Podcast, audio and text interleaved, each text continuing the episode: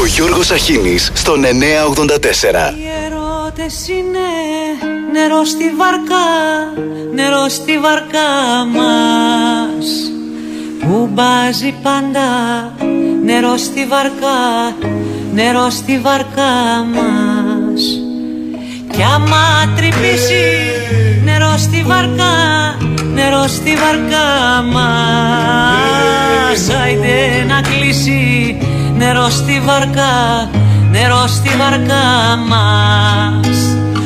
Όλο τον κόσμο γυρίσαμε μόνο έτου το ξέρω. Εγώ χωρίς εσένα ναι πονώ και υποφέρω. Γέμισε η βαρκά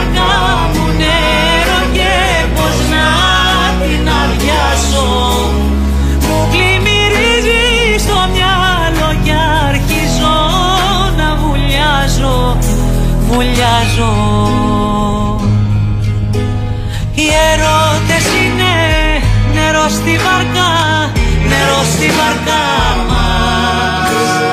Που βάζει πάντα νερό στη βαρκά, νερό στη βαρκά μας.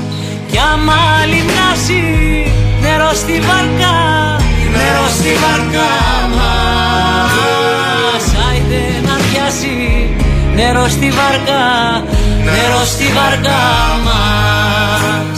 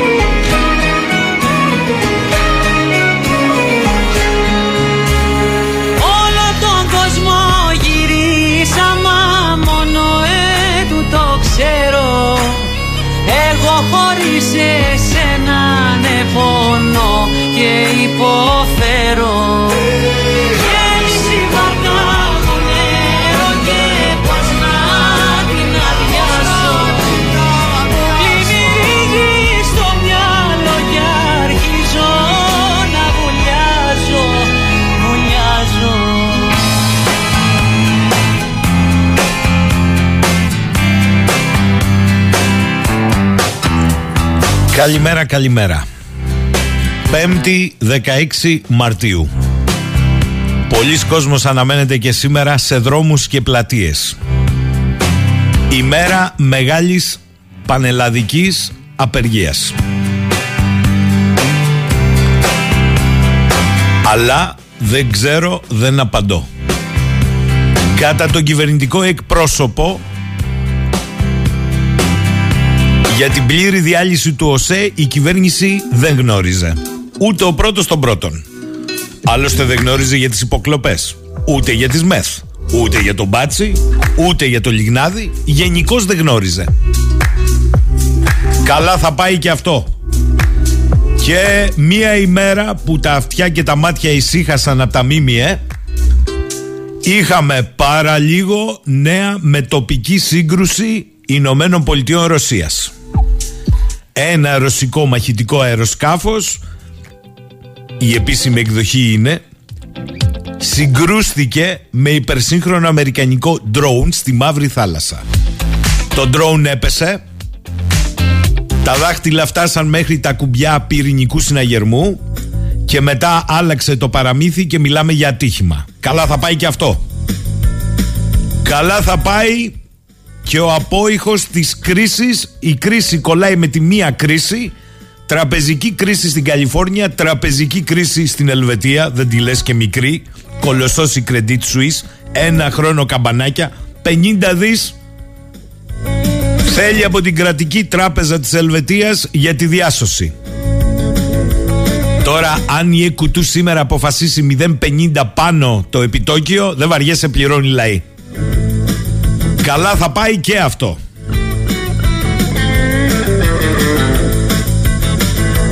Είπα ημέρα απεργίας και θέλω να το πω, ρε παιδιά, εντάξει.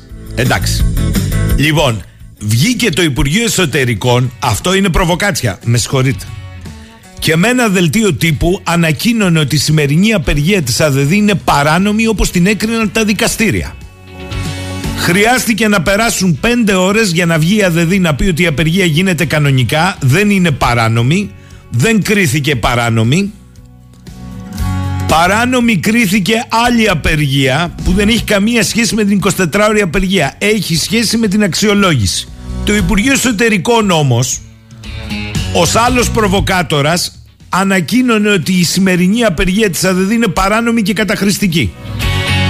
Μετά που το κράξαν το Υπουργείο Εσωτερικών, βγήκε και διέψευσε τα fake news που το ίδιο διέψευσε. Τι δεν καταλάβατε; Διέψευσε ότι είχε βγάλει fake news. Αλλά μετά αναγκάστηκε να πει ότι ναι, κάναμε ένα λάθος. Δεν είναι παράνομη η απεργία της ΑΔΔ σήμερα. Άλλη απεργία είναι παράνομη. Καλά πάει και αυτό.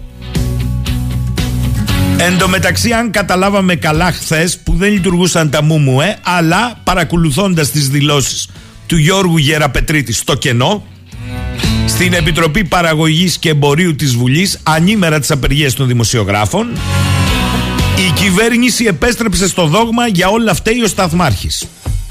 Διότι κατά την πολύ ωραία συζήτηση, ο τύπης Υπουργός Μεταφορών και Υποδομών δεν έχει πάρει αρμοδιότητα με ΦΕΚ, ζήτησε συγγνώμη για λογαριασμό όλου του πολιτικού συστήματος και δεν βρήκε ούτε μισό λάθος της κυβέρνησής του για την κατάσταση στις σιδηροδρομικές συγκοινωνίες. Για την ακρίβεια έκρινε ότι η κατάσταση στο σιδηροδρόμο ήταν χειρότερη το 19.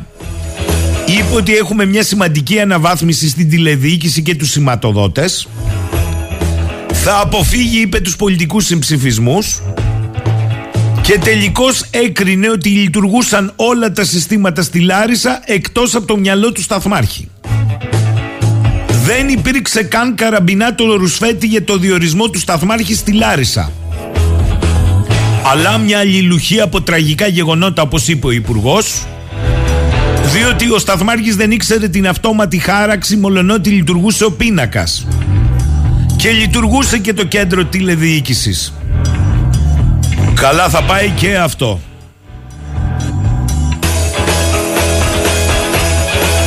Και βγήκε και η Hellenic Train και μας είπε ότι θα δώσει προκαταβολές αποζημίωσης για τις οικογένειες των θυμάτων 42.000 ευρώ για κάθε νεκρό παρότι δεν ήταν υποχρεωμένοι.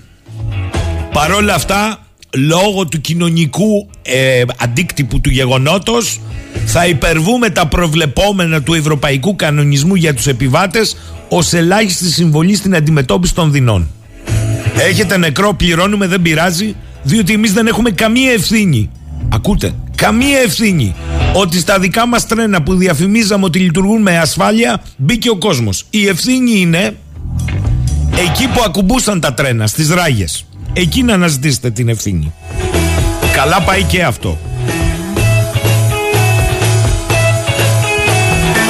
Τω μεταξύ, New York Times μιλάνε σήμερα για πανικό στην πραγματική αξία των τραπεζικών μετοχών και πολλοί λένε ότι μπορεί να γίνει παγκόσμιος αχταρμάς. Αυτά λύνονται με πολέμους.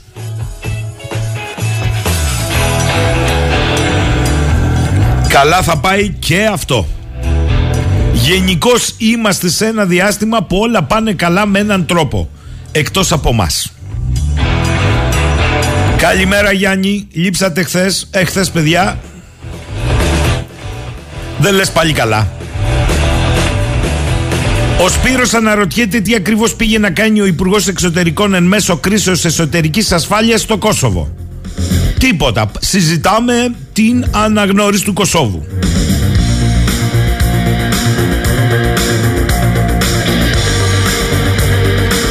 Ο Ιμπραήμ λέει αν ήξερε για το αεροπλάνο που έπεσε στην Καβάλα έστω Ετοιμαστείτε, μου λέει εδώ πέρα ο Λεωνίδας, αυτοί δεν καταλαβαίνουν αλλιώς. Πρέπει να τους προγγίξουμε. Καλά. Ο Γιάννης περιμένει να δει την ενδεχόμενη έκθεση των υπολείπων ευρωπαϊκών τραπεζών στην credit. Καλά, εντάξει, άστο Γιάννη τώρα, εδώ έχουν μαζευτεί όλοι. Τι θέλεις να ψάξεις εσύ να βρεις, την κρίση θα την πληρώσεις εσύ. Τελεία και παύλα. Όλοι μαζί. Έχει και μία είδηση ρε παιδιά που πέρασε τελείως στον Ντούκου. Ε, στη Λιβύη. Προσέξτε. Τόνοι ουρανίου εξαφανίστηκαν από μυστική τοποθεσία. Τον κόδωνα του κινδύνου τον έκρουσε ο Διεθνής Οργανισμός Ατομικής Ενέργειας διότι οι επιθεωρητές του επισκέφτηκαν μυστική τοποθεσία της Λιβύης από όπου ως διαμαγείας εξαφανίστηκαν 2,5 τόνοι ουρανίου. Διαπιστώθηκε πως 10 μέγα βαρέλια με 2,5 τόνους ουρανίου έλειπαν παραμένοντας άγνωστο ποιος τα πήρε, πότε και πού τα πήγε. Υπάρχουν φόβοι ότι το, ουράνιο θα μπορούσε να αποτελέσει ραδιολογικό κίνδυνο καθώς και ανησυχίες για την πυρηνική ασφάλεια. Την τοποθεσία θέλουν να την επισκεφτούν από πέρυσι, αλλά το ταξίδι είχε αναβληθεί. Όταν την επισκέφτηκαν φέτος πριν λίγες μέρες, αντιλήφθηκαν ότι 2,5 τόνοι ουρανίου είχαν κάνει φτερά. Καλά πάει και αυτό. Τι δεν καταλαβαίνουμε. Είμαστε στα όρια της παράκρουσης γενικώς σε πολλά ζητήματα εντός εκτός και πίτα αυτά. Καλημέρα Γρηγόρη μου, καλημέρα.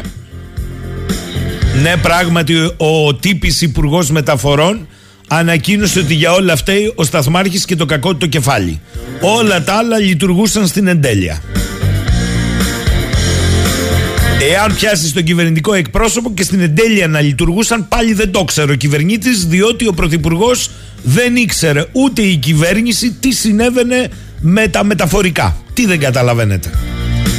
Η εικόνα αυτή δεν είχε φτάσει, δεν είχε μεταφερθεί. Αυτό που θέλω να σας πω είναι ότι οι ορμόδιοι όφυλα να ξέρουν, καρφώνουμε τους αρμόδιους υπουργούς, αλλά σε επίπεδο Μαξίμου δεν είχαν ιδέα για το τι γινόταν. Και κάπως έτσι θα οδεύσουμε τη Δευτέρα στη συνεδρίαση της αρμόδιας επιτροπής όπου θα περάσουν ένα κάρο αρμόδιοι, αναρμόδιοι, συναρμόδιοι υπουργοί που ο ένας θα τα φορτώνει στον άλλον. Το καταλάβαμε. 10 και 30 ο φίλος μου Γιάννης λέει Γιώργο από το τέλος του μήνα τέρμα ο COVID για την κυβέρνηση. Ερώτηση. Όποιος νοσεί πλέον τι άδεια θα μπορεί να χρησιμοποιήσει για να αναρρώσει ή μήπως θα πηγαίνει για δουλειά. Μάλλον το δεύτερο ή μία άδεια ασθενείας ή από την κανονική του άδεια. Τι δεν κατάλαβες, καημένε Γιάννη, πήγαινε και πήγαινε όπως είσαι. Σάκης, τα τραπεζικά οι πολίτες δεν τα ξέρουμε ή εν πάση περιπτώσει κάνουμε πως δεν τα ξέρουμε. Όμως γίνεται να μας πει κάποιος ρητορικό το ερώτημα. Όλες αυτές οι τράπεζες, π.χ. στους νήσους Κέιμαν, Κάτσλαν, Λίχνεστάιν, Παρθένους νήσους, γιατί δεν έχουν πτωχεύσει ποτέ; Μήπως δεν είναι δυτικές, μήπως δεν έχουν SWIFT και οι τραπεζάρες των Ντάιζεμπλουμ πάνε από λουκέτο σε λουκέτο. Επίσης, βρε παιδιά, τόσες ουρές στις ΗΠΑ έξω από τους γκισέδες Κοντζάμ Αμερική δεν έχουν η banking. Εδώ έχει η προγιαγιά μου στο ρετσινόλακο ορεινή ετολοκαρνανίας. Έλα μου ντε. Καλημέρα, λέει η Ελένη. Άκουσα τον πρόλογο και κόντεψα να μείνω στον τόπο από το κεφαλικό από αγανάκτηση. Αλλά τι να περιμένουμε από ένα πολιτικό προσωπικό που την τελευταία τουλάχιστον δεκαετία μας αγνοεί σε βαθμό κακουργήματος και κόβουν και ράβουν τη ζωή μας όπως αυτός τους βολεύει. Εμείς πάλι πιστεύουμε ότι με τα ίδια πρόσωπα θα φέρουμε την αλλαγή. Αυτό μας αξίζει έχουμε, να έχουμε. Δυστυχώς, αφού όλο αυτό το δούλεμα το ανεχόμαστε, καλά να παθαίνουμε. Προσέξτε, στην προηγούμενη εκπομπή στην Αγγελική Είπαμε την είδηση του χθεσινού πρωτοσέλιδου, αλλά χθες ήταν απεργία, δεν μπορούσαμε να το ανοίξουμε περισσότερο, της Νέας Κρήτης. Διότι ο πολύ γνωστός και αγαπημένος και σε αυτή τη συχνότητα ε, ιστορικός συγγραφέας και ουχή καθηγητής, πρέπει να το τονίσω αυτό, διότι είναι άλλο διδάσκω και άλλο είμαι καθηγητής, ο κύριος Χάινς Ρίχτερ Αφού τελεσυδίκησε στο ανώτατο ακυριωτικό δικαστήριο της χώρας στο Συμβούλιο της Επικρατείας η προσφυγή του που ζητούσε να ξαναπάρει πίσω τον τίτλο που του αφαίρεσε η σύγκλιτος του Πανεπιστημίου Κρήτης του επίτιμου διδάκτορα και του τον αφαίρεσε όχι για το αβιβλία του αλλά γιατί είχε με προσβλητικούς χαρακτηρισμούς επιτεθεί στο Πανεπιστήμιο Κρήτης μετά τα όσα είχαν συμβεί προσέφυγε τώρα στο Ευρωπαϊκό Δικαστήριο Δικαιωμάτων του Ανθρώπου όπου σέρνει στο σκαμνί την ελληνική δημοκρατία ζητώντας ξανά με νέο παραλογισμό να το αναγνωριστεί ότι ποινικοποιήθηκε η γνώμη του. Αυτό θέλει ο κύριος Ρίχτερ και θέλει τον τίτλο πίσω. Τώρα βέβαια γιατί θέλει τον τίτλο πίσω ειδικά από το Πανεπιστήμιο Κρήτης με το βιβλίο του για τη μάχη της Κρήτης και τους λεβέντες Γερμανούς αλεξιδοτιστές που έπεφταν στην Κρήτη το υποτικό τάγμα. Και οι Κρήτες τους κακομεταχειρίστηκαν αυτά γράφει. Οπότε αυτοί κάνανε δικαιολογημένα αντίπεινα και τα λοιπά και τα λοιπά. Το καταλάβαμε όλοι. Καιρό τώρα. Θέλω να πάω όμως σήμερα γιατί δεν θα το αφήσουμε να περάσει έτσι στον Ντούκου, στο συγγραμματέα του Εθνικού Συμβουλίου Διεκδίκηση των Γερμανικών Οφειλών, τον κύριο Αριστομένη Σιγκελάκη, Βιανίτη στην καταγωγή, από τα καμένα χωριά δηλαδή.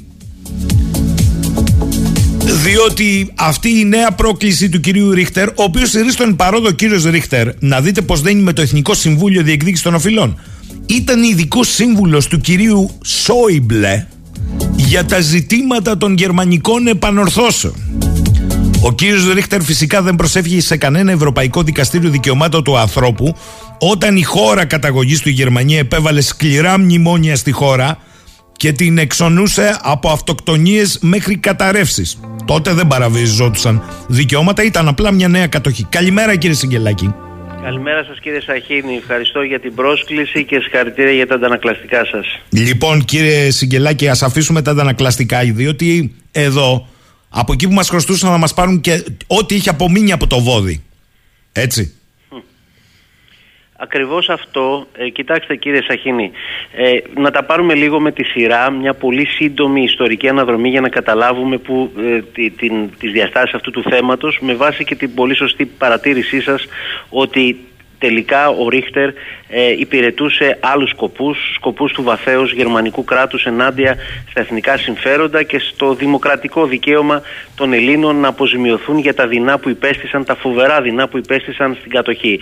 Ε, το Νοέμβριο του 2014 17 Νοεμβρίου έγινε γνωστό ότι ο Ρίχτερ επρόκειτο να τιμηθεί με τον τίτλο του επίτιμου διδάκτορα από το Πανεπιστήμιο της Κρήτης.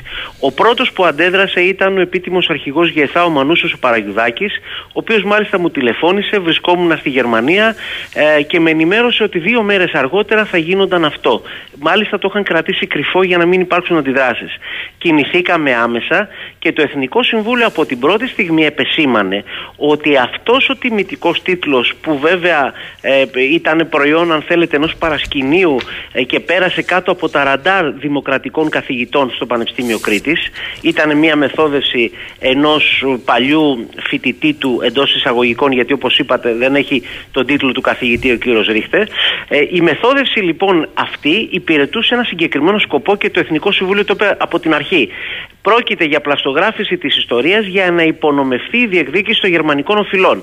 Έγινε όπως θυμάστε φοβερός αναβρασμός. Υπήρξαν όμως και κάποιοι τότε που μας είπαν ότι βλέπετε φαντάσματα, ε, πώς θα συνδέεται όλα με τις αποζημιώσεις μέχρι που βγήκε ο ίδιος ο Ρίχτερ να ομολογήσει σε, ένα, σε μια λογική υπεροψίας όταν ε, είχε ε, απαλλαγή, όχι αθώθη, απαλλαγή με βάση το ότι ε, θεωρήθηκε ο αντιρατσιστικός νόμος αντισυνταγματικός Είχε απαλλαγεί λοιπόν τότε από το πρωτοδικείο Ρεθύμνου.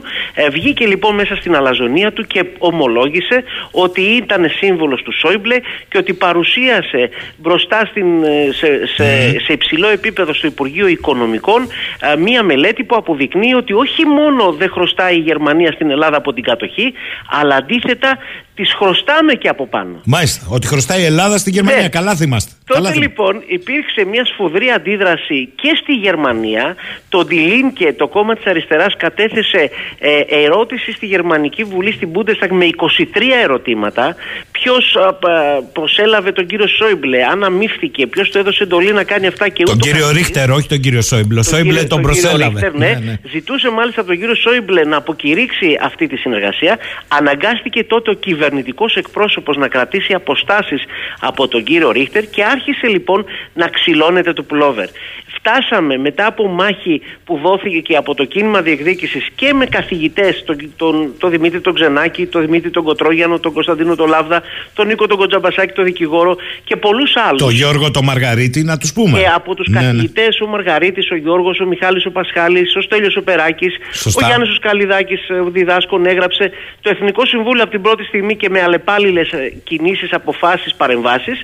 Φτάσαμε λοιπόν σε μια, στη συντριπτική αποδοκιμασία από το ανώτατο δικαστήριο, από, τον, από το Συμβούλιο της Επικρατείας, ε, της απόπειρας του Ρίχτερ να παραστήσει το, ότι ήταν θύμα άκουσον άκουσον δίωξης μάλιστα εθνικοσοσιαλιστικού χαρακτήρα. Δηλαδή, ο άνθρωπος που ανενδίαστα και συστηματικά διέσπηρε την ναζιστική δικαιολο- ε, δι- ιδεολογία, ο άνθρωπος ο οποίος ε, ήταν ο υβριστής της μάχης της Κρήτης και της εθνικής αντίστασης, προσπάθησε να παραστήσει το θύμα ναζι- ναζιστικού χαρακτήρα δίωξης, αν είναι δυνατόν, από την ελληνική δικαιοσύνη, από, το, από την ελληνική πολιτεία συνολικά, ε, ε, ε, παριστάνοντας ότι έχει τη μεταχείριση του Τόμας Μαν, του οποίου του είχαν αφαιρέσει οι Ναζί Μάλιστα, τον μάλιστα. τίτλο. Λοιπόν, ε, αυτό βέβαια π- το μόνο το οποίο προκάλεσε ήταν ε, ο Γέλοτας ε, και ε, η, η παριθμόν 2571 του 2021, Δεκεμβρίου του 2021 απόφαση του Βουλίου της Επικρατείας έβαλε τα πράγματα στην τά- στη σωστή τάξη και ικανοποίησε ε, το, το λαϊκό αίσθημα αλλά κυρίως απέδωσε δικαιοσύνη διότι βεβαίως η ελληνική δικαιοσύνη αποφασίζει με κριτήριο το αν κάτι είναι νόμιμο, σύνομο ή όχι και, και όχι με άλλα κριτήρια. Εδώ λοιπόν τώρα έρχεται ο κύριος Ρίχτερ να τραβήξει το σκηνή, να δείξει ότι ο άνθρωπος είναι αμετανόητος, ε, να ε, προσπαθήσει να α, αλλάξει αυτή την απόφαση και προσέξτε ποια απόφαση; Που αφορά έναν τίτλο που του είχε χορηγήσει έναν, μια τιμητική διάκριση, να το πούμε αλλιώς, που του είχε χορηγήσει το Πανεπιστήμιο Κρήτης ε, καθώς είχε παραπλανηθεί από, τις, ε, από αρχικά αυτά που έλεγε. Και όταν κατάλαβε το χαρακτήρα του, όταν κατάλαβε την ουσία των επιχειρημάτων, όταν ο ίδιος προέβη σε δηλώσεις ε, οι οποίες ήταν ε, επίοικώς απαράδεκτες τόσο για την ιστορία της κατοχής και της αντίστασης, αλλά όσο και για τους θεσμούς του, του ελληνικού κράτους, για το Πανεπιστήμιο, τη δικαιοσύνη κτλ.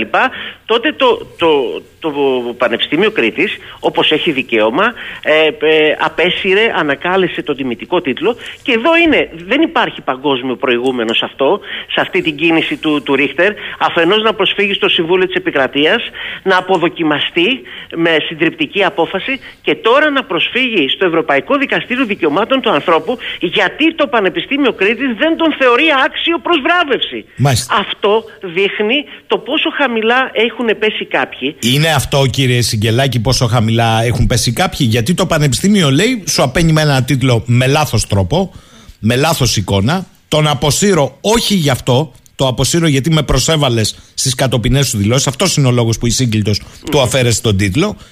Με το ζόρι παντριά γίνεται. Ένα πανεπιστήμιο έχει το αυτοδιοίκητο. Ακριβώς. Αποφάσισε λοιπόν δεν τον θέλει. Ακριβώς. Με το ζόρι. Είναι λοιπόν αυτό ή είναι κάτι βαθύτερο; Γιατί επιζητεί ντε και καλά τον τίτλο από ένα πανεπιστήμιο που του αφαιρέθηκε; Έχει χώρους που τον αγαπάνε στην Ελλάδα. Θα μπορούσε να τον πάρει εκεί. Γιατί τον θέλει από την Κρήτη; Ντε και Ακριβώς. καλά. Κοιτάξτε, τίποτα δεν είναι τυχαίο. Τα έχουμε πει και τα έχετε κι εσείς αναδείξει. Και μόνο το γεγονός ότι αυτό το περιβόητο βιβλίο του, ε, ο, το οποίο στα γερμανικά είχε τον τίτλο «Η άλωση της Κρήτης», Σωστό. Στα ελληνικά το είχαν βαφτίσει βέβαια η μάχη της Κρήτης. Λοιπόν η άλωση της Κρήτης έτσι να θαυμάζουμε αυτό το, το, το ναζιστικό εγχείρημα τότε για την κατάληψη από αέρος της Κρήτης ο, το, και μόνο το γεγονός ότι είχε κυκλοφορήσει στα 70 χρόνια της μάχης της Κρήτης δηλαδή το 2011 ε, δείχνει πάρα πολλά. Δεν είναι άλλωστε τυχαίο ότι στα 80 χρόνια, 10 χρόνια μετά, είχαμε την ομή πρόκληση των Ευρωπαίων αλεξιτοτιστών, ο Θεός να τους κάνει, αυτό τα ναζιστικά στα γονίδια, που βέβαια ξεσηκώθηκε ο λαός και μέσα σε λίγες ώρες ε, ανέκουσαν πρίμνα. Λοιπόν, υπάρχουν κύκλοι του βαθέως γερμανικού κράτους οι οποίοι δεν μπορούν να συμφιλιωθούν με την ιστορία της κατοχής και της αντίστασης δεν μπορούν να συμφιλιωθούν με το γεγονός ότι η Ελλάδα και, και με πρωταγωνίστρια την Κρήτη και τον κριτικό λαό ουδέποτε έσκυψε το κεφάλι και έκανε δύσκολη τη ζωή στους Γερμανούς από την πρώτη μέχρι την τελευταία μέρα της κατοχής. Υπάρχουν κύκλοι του βαθέως γερμανικού κράτους με παραφιάδες και στη γερμανική κυβέρνηση που δεν μπορούν να διανοηθούν ότι 80 χρόνια μετά και παρά το θάνατο του Μανώλη Γλέζου, του Λάκη Σάντα, του Γιάννη του Σταμούλη, του Γιώργου Αλέξανδρου Μαγκάκη και όλων των ηρωικών αγωνιστών αυτού του, του, της εθνικής αντίστασης και της διεκδίκησης των γερμανικών οφειλών, ο αγώνας συνεχίζεται, κλιμακώνεται, παρεμβάσεις υπάρχουν παντού. Γι' αυτό άλλωστε έχουμε και τα ε, περιβόητα προγράμματα αναθεώρησης της ιστορίας που τα βαφτίζουν εκπαιδευτικά προγράμματα και προσπαθούν να μπουν στα σχολεία. Κύριε Σαχίνη, έχετε αναδείξει αυτό το θέμα, αλλά να το συνδέσουμε.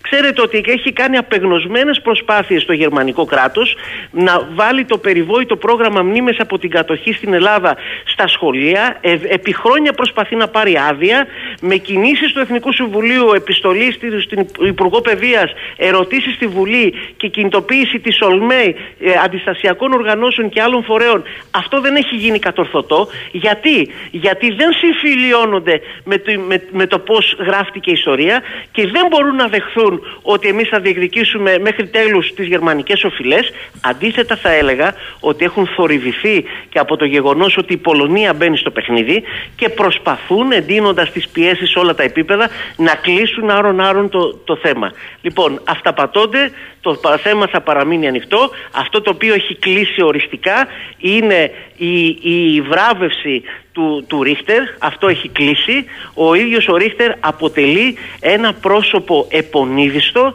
ένα πρόσωπο που συμβολίζει στην Ελλάδα την ομή προσπάθεια του ξένου παράγοντα να ε, πλαστογραφήσει Κύριε ε, την ιστορία μας. Είναι λίγο, λίγο πιο σύνθετο, έχετε δίκιο εσείς που τα συνδέετε, διότι αυτή η με αριθμου πρωτοκόλλου 43-326 του 22 του Σεπτεμβρίου προσφυγή του κυρίου Ρίχτερ στο Ευρωπαϊκό Δικαστήριο Δικαιωμάτων του Ανθρώπου που με διαδικασίες φίξ το Φλεβάρι μπήκε σε ανάγνωση και το Μάρτιο απεστάλλει έγγραφο προς την ελληνική δημοκρατία και τον κύριο Ρίχτερ είναι, είναι ο προδικαστικός κύκλος αρχικός όπου ζητάνε εξηγήσεις από την ελληνική δημοκρατία και βεβαίως τον αντίλογο του κυρίου Ρίχτερ φαίνεται ότι είναι μια ιστορία που δεν είναι απλή αρκεί να πω για πολλούς που δεν το ξέρουν και γι' αυτό επιμένω ότι δεν είναι τυχαίες οι κινήσεις του, θέλει τον τίτλο από την Κρήτη. Υπάρχουν άλλα πανεπιστήμια στη χώρα που κάναν μεταπτυχιακό και διδακτορική διατριβή πάνω στη δίωξη Ρίχτερ. Άκουσον, άκουσον. Είναι το γνωστό κύκλωμα το οποίο άνοιξε το δρόμο αρχικά της τιμητικής αναγόρευσής τους σε επίτιμο διδάκτορα. Και μετά τα μαζέψαν από το Πανεπιστήμιο Κρήτης και φύγαν. Πήγαν αλλού αυτοί οι καθηγητές. Πήγανε στη Θεσσαλία. Μάλιστα. Λέει εδώ ο φίλος ο Νίκος. Κύριε Σιγκελάκη και κύριε Σαχίνη, φταίει ο Ρίχτερ όταν το εδώ ακαδημαϊκό και πολιτικό κατεστημένο στρώνει κόκκινα χαλιά στους Γερμανούς και στα λεφτά τους και πάνω σε αυτά πάτησε και ο εν λόγω καθηγητής για να προωθήσει τη γερμανική προπαγάνδα και τα προσωπικά του συμφέροντα. Τα ίδια δεν κάνουμε σε όλα τα πεδία της εξωτερικής μας πολιτικής τελικώς, λέει ο Νικόλα. Ε, μπορεί να πει κανείς ότι έχει άδικο ο Νικόλας. Δυστυχώς, αλλά γίνεται μία μάχη από το λαό, από ισχυρές δυνάμεις κοινωνικές, αυτή η κατρακύλα να σταματήσει, να αποτραπεί και εν πάση περιπτώσει αν κάποιοι κυβερνώντες, ε, χωρίς να βάζουμε εκεί πέρα κομματικό χρώμα, δυστυχώς είναι ένα ευρύτερο πρόβλημα, ε, νομίζουν ότι η Ελλάδα ε, δεν είναι εθνικά κυρίαρχη, αυτό πρέπει να το ξεχάσουν. Η Ελλάδα είναι εθνική, εθνικά κυρίαρχη και το πρώτο το οποίο ε, πρέπει να προασπιστεί είναι την ιστορία της. Έχω εδώ ένα μήνυμα από τον Πρίτανη, τον άλλοτε Πρίτανη του Πανεπιστημίου Κρήτης. Επί των ημερών του έγινε η αναγόρευση του κυρίου Ρίχτερ τον κύριο Ευρυπίδη Στεφάνου ο οποίος λέει δεν με εκπλήσει η εξέλιξη. Είναι ο σημαντικότερος τίτλος που πήρε ποτέ ο κύριος Ρίχτερ. Αυτός του επίτιμου διδάκτορα στο Πανεπιστήμιο Κρήτης. Ουδέποτε ήταν καθηγητής αλλά διδάσκων πανεπιστημίου Σας είχα πληροφορήσει στο παρελθόν για το ακαδημαϊκό ποιόν του κυρίου. Ασόψονται η Προεδρία της Δημοκρατίας που τον τίμησε με παράσημο και το τμήμα πολιτικής επιστήμης του Πανεπιστημίου Κρήτης που ομόφωνα και επιστημονικά επιπόλαια του έδωσαν τον τίτλο. Φαντάζομαι έχετε δει τα πρακτικά. Κάποιοι μετέπειτα φωνασκούντες τον ψήφισαν εκ των προτέρων και απριόρι. Εκεί έγκυται το, το μεγάλο πρόβλημα. Τα πονήματά του ήταν γνωστά. Τον Ιούνιο του 2011 τα είχε παρουσιάσει στην εταιρεία κριτικών ιστορικών μελετών στο Ιστορικό Μουσείο. Ήταν τότε που είχε αντιδράσει ο Μανούσος Παραγιουδάκης, ο επίτιμος αρχηγός ΓΕΘΑ. Και μια σημαντική λεπτομέρεια λέει ο, ο τότε Πρίτανης. Η σύγκλιτο του Πανεπιστημίου δεν του απέμεινε, απένιμε κανέναν τίτλο. Με τον νόμο Διαμαντοπούλου, η σύγκλιτο και ο Πρίτανης, ακούστε εδώ, δεν είχαν αρμοδιότητα επικύρωσης της απόφαση του τμήματος. Της κυρίας Διαμαντοπούλου ο Ούτε για τον τίτλο επίτιμου διδακτορικού, ούτε αυτόν του ομότιμου καθηγητής. Ο Πρίτανης, εγώ δηλαδή τότε, δεν παρευρέθηκα στην τελετή αναγόρευσής του. Η σύγκλιτο που του αφαίρεσε τον τίτλο, τον αφαίρεσε για άλλους λόγους και όχι για τις απαράδεκτες απόψεις των βιβλίων του, αλλά για τις απαράδεκτες απόψεις έναντι της πανεπιστημιακής κοινότητας. Θα θυμόσαστε βέβαια όλοι τα ψεύδη που ανέφερε στη συνέντευξή του στην καθημερινή, η οποία δεν δημοσίευσε την απάντησή μου σε αυτά. Αναγκάστηκα να τη δημοσιεύσω σε άλλη εφημερίδα. Σας ευχαριστώ πολύ, Ευρυπίδη Στεφάνου. Αυτό είναι το, το κλίμα και θα θέλω να σας παρακαλέσω, κύριε Σιγκελάκη, ούτε αυτό το θέμα να τα αφήσετε να περάσει έτσι. Έχετε απόλυτο δίκιο κύριε Σαχίνη και ξέρετε ότι δεν πρόκειται να κάνουμε πίσω. Ε, θέλω να πω ένα σχόλιο για αυτά που είπε ο κύριος Στεφάνου ότι είναι πολύ σημαντική η δήλωσή του. Θυμάμαι μάλιστα ότι εκείνη την περίοδο τον είχα συναντήσει ε, τυχαία σε ένα εστιατόριο που ήταν με τη Μέρη Τηλιονή ε, τις πρώτες μέρες που έβραζε το θέμα και είχαμε πει έτσι σε καλούς τόνους δύο πράγματα. Χαίρομαι για την ε, απάντηση αυτή και την συνολική στάση του. Ε, το ζήτημα λοιπόν τώρα, ε, κοιτάξτε, πρέπει όλοι να το καταλάβουν. Εδώ από ό,τι φαίνεται ο Ρίχτερ έχει, έχει κάποια πλάτη, κάποιο έρισμα.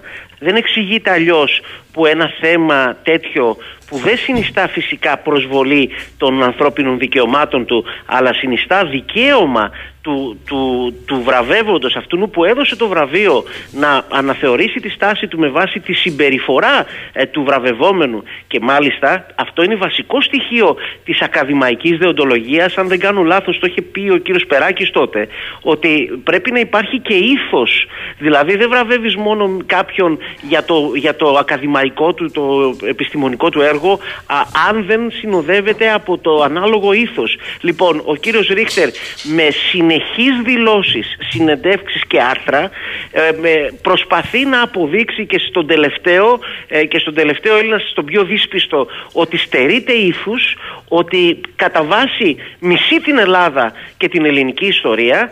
δεν μπορώ λοιπόν να καταλάβω ε, με ποιο τρόπο το Ευρωπαϊκό Δικαστήριο και μάλιστα με αυτή την επίγουσα διαδικασία προσπαθεί να δει το θέμα και φυσικά θα έλεγα ότι να αναλογιστούν ε, πάρα πολύ καλά οι δικαστές ε, τίνος ε, τη συμπεριφορά ε, τίνος ε, ιστορικού εντός εισαγωγικών ο οποίος θεωρείται και ιδεολογικός σταγός ε, ναζιστικών σταγονιδίων στη Γερμανία τον ακούνε και τον παραδέχονται ακροδεξιοί κύκλοι, αυτό είναι ευρύτερα γνωστό. Μην τρέπεστε, πήγε και μίλησε στην Ένωση των Γερμανών Αλεξιπτωτιστών. Ακριβώς, ακριβώς. Και, και το, το ότι είχε πάρει από την Ελλάδα, από την Προεδρία της Δημοκρατίας το 2000 ε, ε, ανώτατο τιμητικό τίτλο, οφείλεται σε μια συστηματική παραπλάνηση που έκανε επί χρόνια, όπου τι έκανε ο Ρίχτερ, ε, αναδείκνυε τα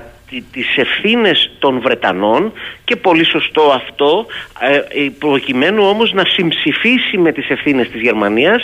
Παραπλανήθηκε λοιπόν τότε η, η, η ελληνική ελίτ. Αυτά να τα λέμε όλα και μέσα από τα λάθη μας να μπορούμε να... Μισό, ε, μισό κύριε Σιγκελάκη, μισό. Θέλω να ακούσετε κι εσείς σας παρακαλώ πολύ την κυρία Χριστίνας Σταμούλη ε, νομίζω θα είστε συνομιλητές στην παρουσίαση ενός βιβλίου ε, ναι. του Γιώργου Χαρβαλιά που έχει σχέση ακριβώς με τις γερμανικές επανορθώσεις και τη συμπεριφορά όμως δεν είναι αυτό το θέμα τώρα ε, η οποία μου έστειλε μια πολύ ενδιαφέρουσα πληροφορία ότι ως νομικός ότι το Ευρωπαϊκό Δικαστήριο Δικαιωμάτων του Ανθρώπου δεν έχει τη δυνατότητα να ακυρώσει να αλλάξει αποφάσεις των Εθνικών Δικαστήριων όπως Συμβουλίου της Επικρατείας. Άλλη είναι η στόχευση εδώ. Καλημέρα κυρία Σταμουλή. Καλημέρα Γιώργος Σαχίνη, καλημέρα αγαπητέ Αριστομένη, καλημέρα σε όλη την κρίση. Καλημέρα, καλημέρα Χριστίνα.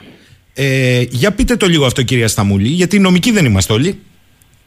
Ωραία. Καταρχήν θέλω να ξεκαθαρίσω ότι για την υπόθεση Ρίχτερ ε, δεν είμαι ειδική. Υπάρχουν άλλοι ε, ειδικότεροι εμού που την έχουν παρακολουθήσει όπως ο Αριστομένης και ο κύριος Περάκης, ναι, ναι. Ο, ο Στέλιος ο Περάκης και άλλοι. Ε, εγώ ήθελα να εισφέρω στην κουβέντα σας, την οποία παρακολουθώ, αυτή τη λεπτομέρεια γιατί είναι σημαντική.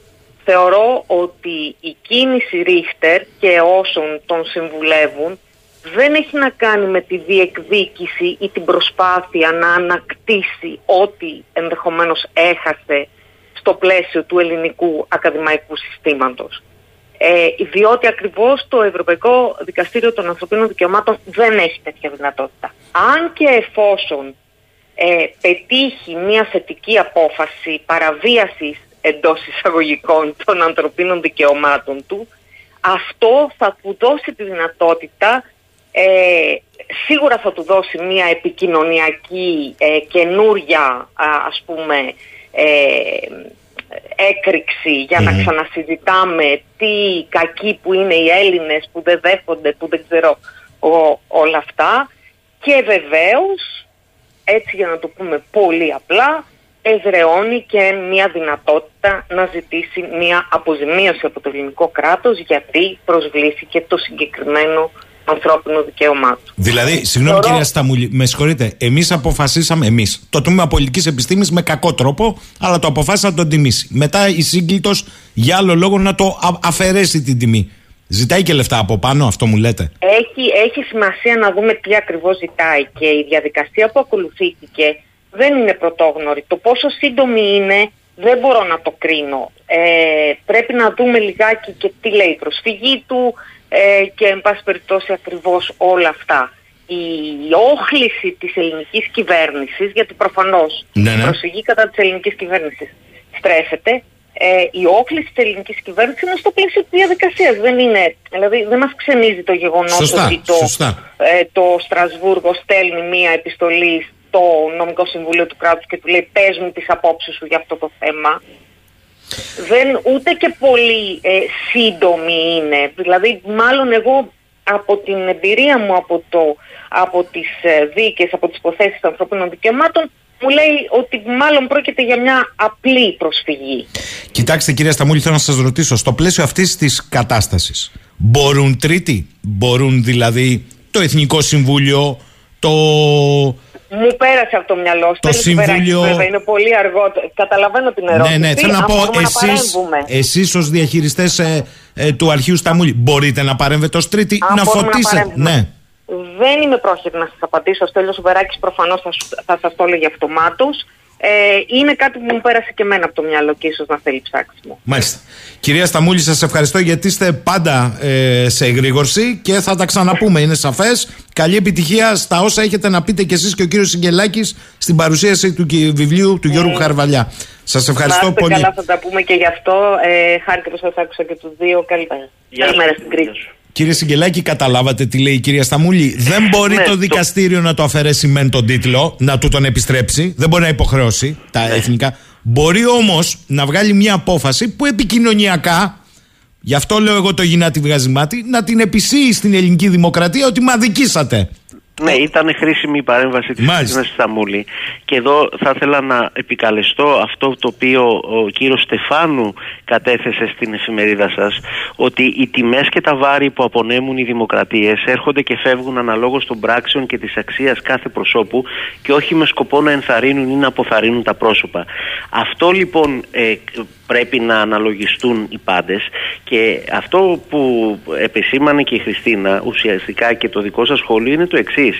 Ότι βλέπουμε και πραγματικά μου κάνει φοβερή εντύπωση. Ξέρετε κύριε Σαχίνη ποιος ήταν ο πρώτος Γερμανός που αντέδρασε στις 4 Ιουνίου του 2019 όταν μάλιστα τότε εγώ ήμουνα στη Γερμανία και δώσαμε συνέντευξη μαζί με τον Τριαντάφυλλο Μηταφίδη και άλλους συναγωνιστές ενώπιον γερμανικού κοινού στην αίθουσα των γερμανικών συνδικάτων στο Μόναχο. Και τους ανακοινώσαμε λοιπόν ότι μόλις πριν από λίγες ώρες επιδόθηκε η ρηματική διακίνωση. Και το θυμάμαι και μου σηκώνεται η τρίχα γιατί το κοινό που ήταν κατά συντριπτική πλειοψηφία Γερμανοί ξέσπασαν σε χειροκροτήματα. Όταν τους είπαμε ότι η Ελλάδα διεκδικεί εκατοντάδες δισεκατομμύρια ευρώ και αυτοί χειροκροτούσαν. Ξέρετε λοιπόν ποιος ήταν ο πρώτος ο οποίος έκανε δήλωση εναντίον αυτής της διεκδίκησης. Πολύ σωστά μαντεύεται. Ο Χάιντς Ρίχτερ τις 4 ε, Ιουνίου του 19 και δεν σταμάτησε εκεί. Ε, αργότερα έβγαλε, ε, έκανε, έγραψε ένα κείμενο, έκανε μια συνέντευξη στην οποία έβαλε όλα τα ζητήματα της κατοχής ότι για το λοιμό της κατοχής φταίνε οι Βρετανοί, φταίνε οι Έλληνες, φταίνε οι Ιταλοί, όλοι φταίνε εκτός από το Τρίτο Ράιχ ότι για τα εγκλήματα κατά της ανθρωπότητας φταίει φυσικά η εθνική αντίσταση. Ότι ε, ε, όλα λοιπόν αυτό, αυτή η αιμονή εγώ νομίζω ότι δεν έχει να κάνει, δεν είναι μια προσωπική αιμονή, δεν είναι ένα γυνάτι ενός κακομαθημένου και ανιστόρητου ανθρώπου.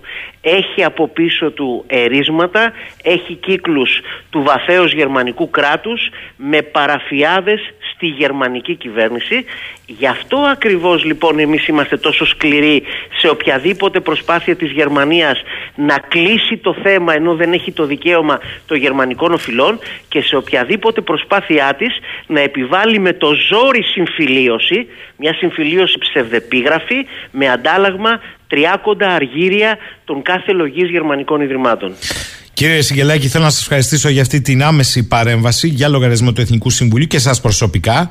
Ε, μου γράφει εδώ η Ελένη, ευχαριστούμε την Επιτροπή για τις αποζημιώσεις και είμαστε μαζί σας. Εμείς βοηθάμε με τον τρόπο μας και αστείοντας λέει, αγοράζουμε γερμανικά αυτοκίνητα, γερμανικά μηχανήματα, γερμανικά προϊόντα από τα σούπερ μάρκετ και πουλάμε τα σπίτια μας σοριδών στους Γερμανούς. Νοητά όμως είμαστε μαζί σας. Αγνοήστε μας τους ε, ανόητους και συνεχίστε το δίκαιο αγώνα σας.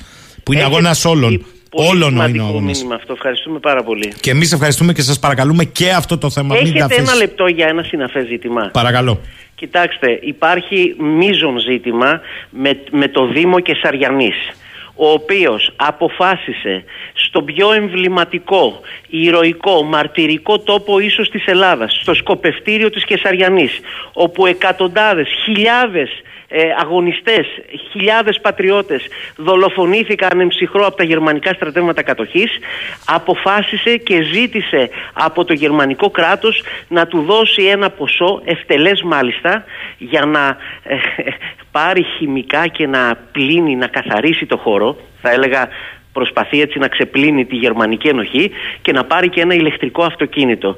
Λοιπόν, ε, και μάλιστα μια απόφαση που πέρασε ε, εν μέσω πανδημίας με ε, διαδικασία διαδικτυακή από την ε, Οικονομική Επιτροπή η οποία τώρα την μαθαίνει ο κόσμος στην Κεσαριανή και υπάρχουν οι αντιδράσεις νομίζουμε ότι δεν είναι αργά και τώρα να κάνουν πίσω να αναλογιστούν την ιστορία αυτού του τόπου κανένας δεν έχει δικαίωμα να την προσβάλλει, να αναλογιστούν ότι το δίκτυο μαρτυρικών δήμων, στο οποίο ανήκει ο Δήμος της Κεσαριανής, έχει πάρει ομόφωνες αποφάσεις από το 2014 που τις ανανεώνει κάθε χρόνο εναντίον κάθε συνεργασίας με το γερμανικό κράτος μέχρι να λυθεί το ζήτημα των γερμανικών οφειλών, οφείλουν να αναλογιστούν ότι θα τρίζουν τα κόκαλα των αγωνιστών της εθνικής αντίστασης, του Ναπολέοντα Σουκατζίδη και τόσων άλλων που έχασαν τη ζωή τους υπερασπιζόμενοι την πατρίδα, την ελευθερία και την εθνική μας αξιοπρέπεια. Καλά κάνετε και το θέσατε και αυτό.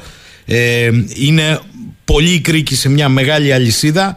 Ε, θέλω απλά να πω κύριε Σιγκελάκη επανερχόμενος ε, στο Ρίχτερ Γερμανός ιστορικός και συγγραφέας ουχή καθηγητής, διδάσκων ε, όπως το απαντήσαμε στην εφημερίδα με τη σκέψη δύο μεγάλων συμπατριωτών του του Καρλ Μάρξ και του Φρίντριχ Έγκελς η ζωή καθορίζει τη συνείδηση. Καλημέρα κύριε Σιγκελάκη. Πολύ σωστό, να είστε καλά. Καλημέρα. Καλημέρα.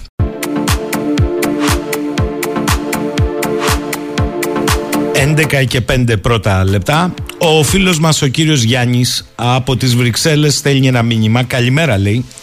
Δεν πρέπει να μας διαφεύγει ότι η Deutsche Bank είναι η αχίλιος πτέρνα της Γερμανίας. Στη Γερμανία την κρατούν οι Ηνωμένες Πολιτείες και το City στο Λονδίνο, γιατί έχουν δικαίωμα ζωής και θανάτου πάνω στην Deutsche Bank και δεν διστάζουν να μας το υπενθυμίζουν. Εάν καταρρεύσει η Deutsche Bank, θα καταρρεύσει η Ευρωπαϊκή Κεντρική Τράπεζα και μαζί της και το ευρώ. Ε, προσωπικά λέει αν συμβεί θα το γιορτάσω στην Κρήτη με μπολική Κυρακή. Καλημέρα από Βρυξέλλες Ο κύριος Γιάννης επανέφερε το θέμα ε, των τραπεζικών ε, τριγμών που φαινομενικά ξεκίνησαν ασύνδετα φαινομενικά από το τι συνέβη στην Καλιφόρνια με την τράπεζα εκεί της Silicon Valley και που συμπεράσυρε άλλες δύο μεσές τράπεζες και μετά δημιούργησε κρίση στα ταμπλό τα χρηματιστηριακά και ήρθε και πάκτωσε η Credit Suisse που ένα χρόνο τώρα ζορίζεται στην Ελβετία και ζητάει 50 δις στήριξη από την Κεντρική Τράπεζα της Ελβετίας και ήρθε και έδεσε αυτό με τη συνεδρία της Ευρωπαϊκής Κεντρικής Τράπεζας για αύξηση των επιτοκίων και γενικώ γίνεται τη συμμετοχή στα ανάγνωσμα. Λοιπόν, σήμερα θα μιλήσουμε αναλυτικά με έναν ιστορικό ερευνητή συγγραφέα τον κύριο Γιώργο Ρωμανό με τον οποίο έχουμε στο παρελθόν ανοίξει ε, δύσκολα μονοπάτια που πολλές φορές δεν τα συζητούν πολύ. Θα ξεκινήσουμε όμως με αυτό που στην Ελλάδα σήμερα είναι ένα από τα βασικότερα ε, αιτήματα της καθολικής απεργίας να έρθουν στην επιφάνεια αλήθειες και όχι αποποίηση ευθυνών τωρινών, προηγουμένων, προπροηγουμένων, διαχρονικών, άμεσων και πάει λέγοντας. Καλημέρα κύριε Ρωμανέ. Καλημέρα κύριε Σαχίνη, ευχαριστώ πολύ για την πρόσκληση. Λοιπόν, είναι για σας το χρονικό ενός προαναγγελθέντος εγκλήματος τα τέμπη. Βεβαίως είμαι από τους ελάχιστους που από το 1974 φωνάζω για την μεγάλη εικόνα. Το έγκλημα στα τέμπη δεν είναι ένα μεμονωμένο ανθρώπινο λάθος όπως προσπάθησε να το υποβαθμίσει αμέσως ο Πρωθυπουργός κ. Μητσοτάκης. Δεν είναι ένα τυχαίο γεγονός. Είναι ένα ακόμη εθνικό έγκλημα στο πλαίσιο των εγκλημάτων παίρνω επάνω μου την έκφραση της μεταπολίτευσης και θα το αποδείξω. Εδώ υπάρχουν τέρατα και σημεία επί 50 χρόνια και εμείς κάνουμε όσοι, όσοι το κάνουν ότι σφυρίζουν αδιάφορα. Πρέπει να καταλάβουμε ότι η μεγάλη εικόνα θα δώσει την εξήγηση για αυτό το έγκλημα. Είναι 57 μέχρι στιγμής αδικοχαμένοι άνθρωποι. Δεν το χρώσταγαν σε κανένα. Παιδιά, σαν τα κρύα τα νερά που λέει ο λαός, χαθήκανε γιατί πήραν ένα τρένο να πάνε στη δουλειά τους. Δεν μπορούμε να πούμε ότι φταίει ένας σταθμάρχης. Δεν μπορούμε να, να πούμε ότι φταίει μόνο που φταίει ο Υπουργός, ο οποίος επί τέσσερα χρόνια έβλεπε τα τρένα να περνούν και δεν έκανε απολύτως τίποτα. Επί τέσσερα χρόνια. Είναι ότι υπάρχει γενικότερο πρόβλημα στη χώρα. Σκοτώνεται κόσμος και από όσο ξέρω, επισήμως δεν είμαστε σε εμφύλιο. Δεν έχουμε κάποιο λόγο ε, πολέμου εσωτερικού και όμως σκοτώνονται συνέχεια άνθρωποι. Έχω ανεβάσει δύο άρθρα και θα ανεβάσω και τρίτο.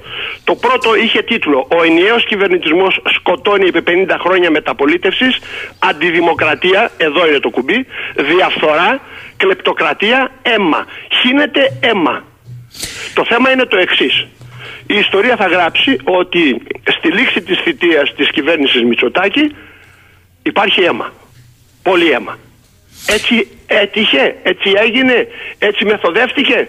Λοιπόν, να πω και κάτι άλλο. Επίσης η ιστορία θα γράψει για όσους είμαστε ψύχρεμοι και θέλουμε να τα βλέπουμε όλα ότι ο κύκλος αυτής της πολιτικής κληρονομικής δυναστείας Μητσοτάκη δυστυχώς ξεκινάει από την αποστασία του 1965 με τον παλαιοκομματισμό, τα τεράστια οικονομικά σκάνδαλα τότε, συνωμοσίες για ανατροπή πολιτεύματος.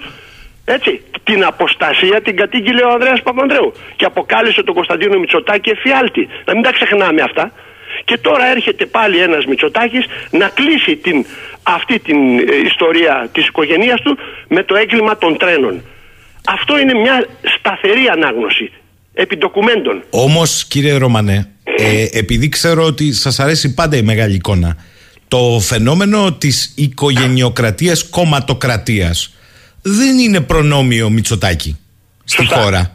Και επειδή μιλάτε, άλλοι θα έλεγα επίσης ομιλητές μιλούν ότι τελικώς για ποια δημοκρατία λέμε στη χώρα μας, μιλάμε για εκλεγμένη μοναρχία Κοντογιώργης, για Έτσι, παράδειγμα. Το ίδιο λέω κι εγώ. Μάλιστα.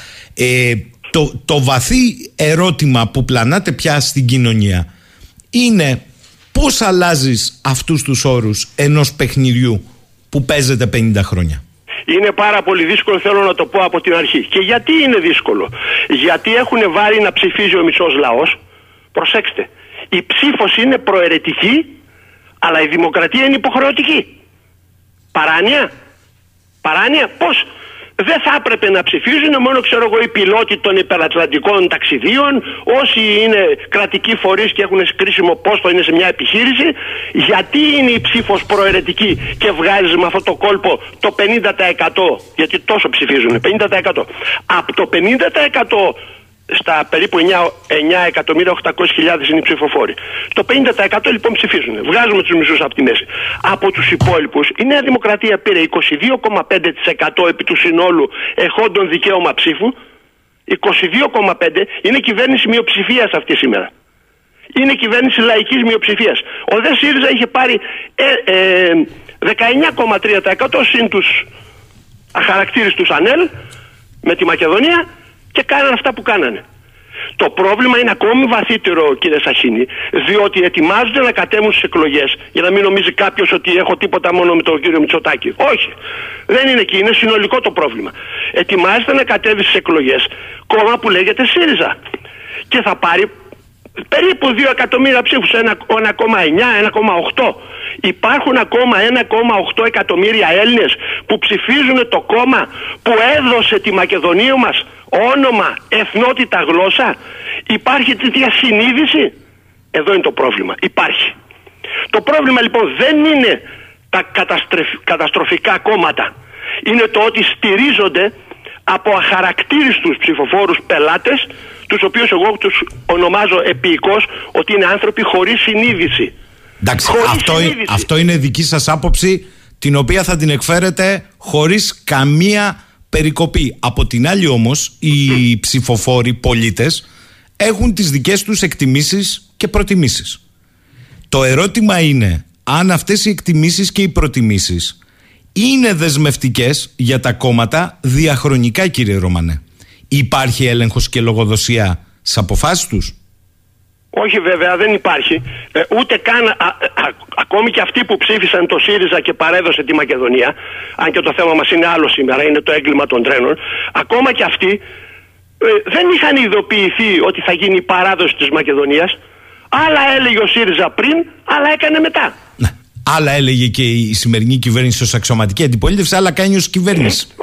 Ακριβώς. Μας έλεγε για το ηλεκτρονικό κράτος, για την ηλεκτρονική διακυβέρνηση. Πού αυτά. Δηλαδή, δεν μπορούσε ο Υπουργός. Έχω διατελέσει δημόσιος λειτουργός επί δεκαετίες και διευθυντής κτλ. Δεν είναι αυτό το θέμα μας. Ξέρω πολύ καλά πώς ασκείται η διοίκηση. Πολύ καλά.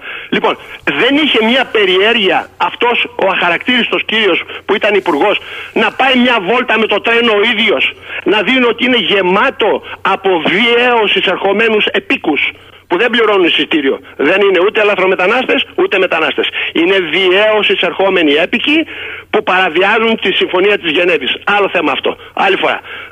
λοιπόν, μία φορά δεν μπόρεσε να πάρει το τρένο να δει τι γίνεται. Να σας πω κάτι οφθαλμοφανές. Είδαμε όλοι τα βαγόνια αυτά ζωγραφισμένα απ' έξω, όπως λέει ο λαός, μέχρι τα μπούνια. Ξέρετε, για να γίνουν αυτά τα γκράφιτι σημαίνει ότι κάποιοι προσέγγισαν επί μέρες τα, τα, τα, αφύλακτα. Έχεις δηλαδή εθνικό δίκτυο το οποίο είναι αφύλακτο; Και τι θα γίνει αν μπει ένας πράκτορας ξένης δύναμης και σου βγάλει ένα κλειδί στα 100-200 χιλιόμετρα ή αφύλακτα; Δεν είναι μόνο ότι φάγανε όπως λένε ε, τα ρεπορτάζ όλα 22 δισεκατομμύρια με 27 δισεκατομμύρια για τα τρένα. Δηλαδή αυτοί είχαν φτιάξει εκεί ένα μηχανάκι το οποίο παίρναν οι εργολάβοι τα λεφτά παράνομα με εικονικούς ε, μηχανισμούς και βέβαια ως μεσάζοντες τσιμπάγανε και οι πολιτικοί παράγοντες. Αλλιώς δεν εξηγείται. 22 δισεκατομμύρια για τα τρένα είναι τουλάχιστον έτσι το μικρό νούμερο λέω. Δεν λέω το 27. Είναι τεράστιο νούμερο. Μπορούσε να έχει φτιάξει από εδώ σιδηρόδρομο μέχρι τα σύνορα ε, Ρωσίας-Αμερικής. Λοιπόν, κλέβουνε ασύστολα. Δεν κλέβουνε τώρα. Είναι κλεπτοκρατία της μεταπολίτευσης. Και τι γίνεται τώρα; Τα χοντρά Τα παίρνει οι αρμόδιοι της πολιτικής κλεπτοκρατίας, το- τα- οι από πάνω, οι, οι επιφανείς.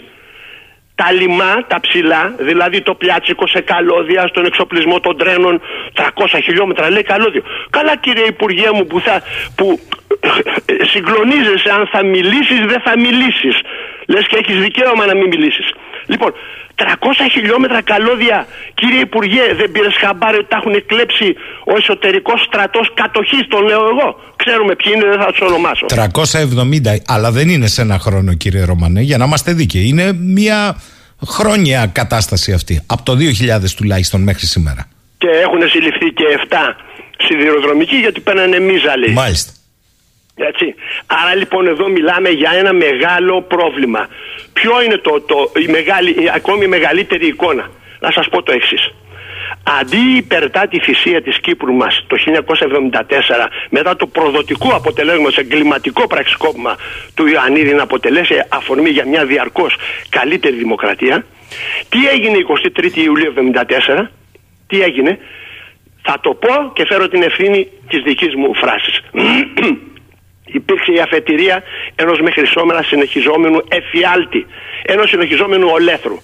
Όσοι Έλληνες δεν το αποδέχονται αυτή την κοινή αλήθεια, γιατί είναι βολευμένοι, είτε κομματικά, είτε με αμοιβές στη δι, στο δίθεν δημοκρατία της μεταπολίτευσης, τόσο αυτό που τους περιμένουν είναι νέες συμφορές.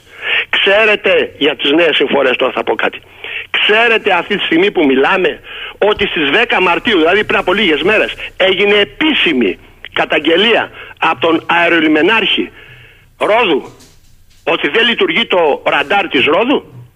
Ξέρετε, επειδή το ψάξα φυσικά, ότι αυτό το ραντάρ κάει και το Μάρτιο με σαμποτάζ και συνελήφθη ο σαμποτέρ.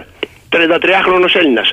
Λοιπόν, κάει και το Μάρτιο του 21, καήκαν και οι τέσσερις κεραίες. Και τι μας λέει ο αερολιμενάρχης, ο υπεύθυνος, γιατί είναι αναφορά του αυτό που αναφέρω, δεν είναι δικά μου λόγια, στις 10 Μαρτίου, πριν από λίγες μέρες, τι μας λέει, ότι εξυπηρετείται η Ρόδος, α, τεράστιος σταθμός στην Ελλάδα, από το ραντάρ της Κύπρου και το ραντάρ της Καρπάθου.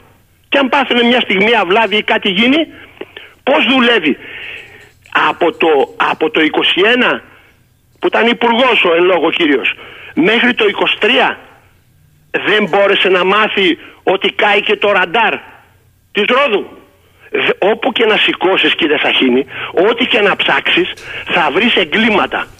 Γι' αυτό λέω εγώ ότι εδώ έχουμε ένα στοχευμένο έγκλημα που ξεκινάει από το 1974 με αλλεπάλληλες εθ- εθνοκτόνες μεταρρυθμίσεις συντάγματος και μην ξεχνάμε 11 αλλαγές ληστρικών εκλογικών νόμων όπου θέλουν το γυρνάνε το, το φούρνο του Χότζα.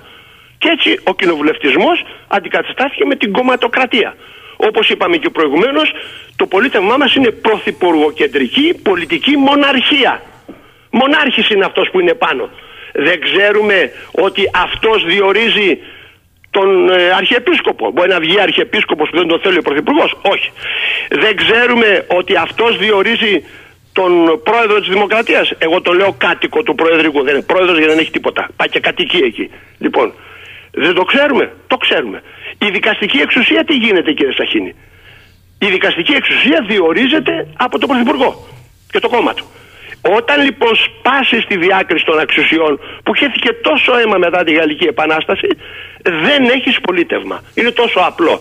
Ψήφο δεν έχεις, πολίτευμα δεν έχεις, έχεις έναν μονάρχη πρωθυπουργό. Δεν θέλουμε μονάρχη πρωθυπουργό. Θέλουμε δημοκρατία. Καταλάβατε. Αυτή είναι η διαφορά μας με αυτούς όλους. Ε, ρωτάει εδώ πολλοί κόσμος αφού θέτει το θέμα λέει ο κύριος ε, Ρωμανός εάν υπήρχε διαρκής έλεγχος του πολιτικού συστήματος από την κοινωνία με ανακλητότητα θα έκαναν όλα αυτά που έκαναν; Φυσικά, φυσικά είναι σωστό αυτό. Έχω δουλέψει ένα τέτοιο σχέδιο από το 2017, πολιτιακό και πολιτικό σχέδιο με τα χέρια μου. Έτσι. Λοιπόν, το ξέρω πολύ καλά το θέμα. Φυσικά δεν υπάρχει ανακλητότητα. Για, αλλά ποιος την έχει βάλει; Εδώ δεν υπάρχει συνταγματικό συμβούλιο. δεν υπάρχει τίποτα. Ό,τι θέλουν να κάνουν με το Σύνταγμα. Ο- Παραβιάζουν το Σύνταγμα, βγάζουν ένα εσωτερικό νόμο κατώτερο του Συντάγματος. Αυτό είναι το κόλπο. Προσέξτε. Έχεις ένα Σύνταγμα, βασικό νόμο. Μάλιστα. Λέει το άρθρο τάδε, ξέρω εγώ, οτιδήποτε. Βγάζουν ένα εσωτερικό νόμο και μετά λέει εφαρμόζουν τον νόμο. Μα αφού ο νόμος είναι αντισυνταγματικός. Ανακλητότητα φυσικά και δεν υπάρχει. Αλλά αυτά που λέμε είναι όνειρα.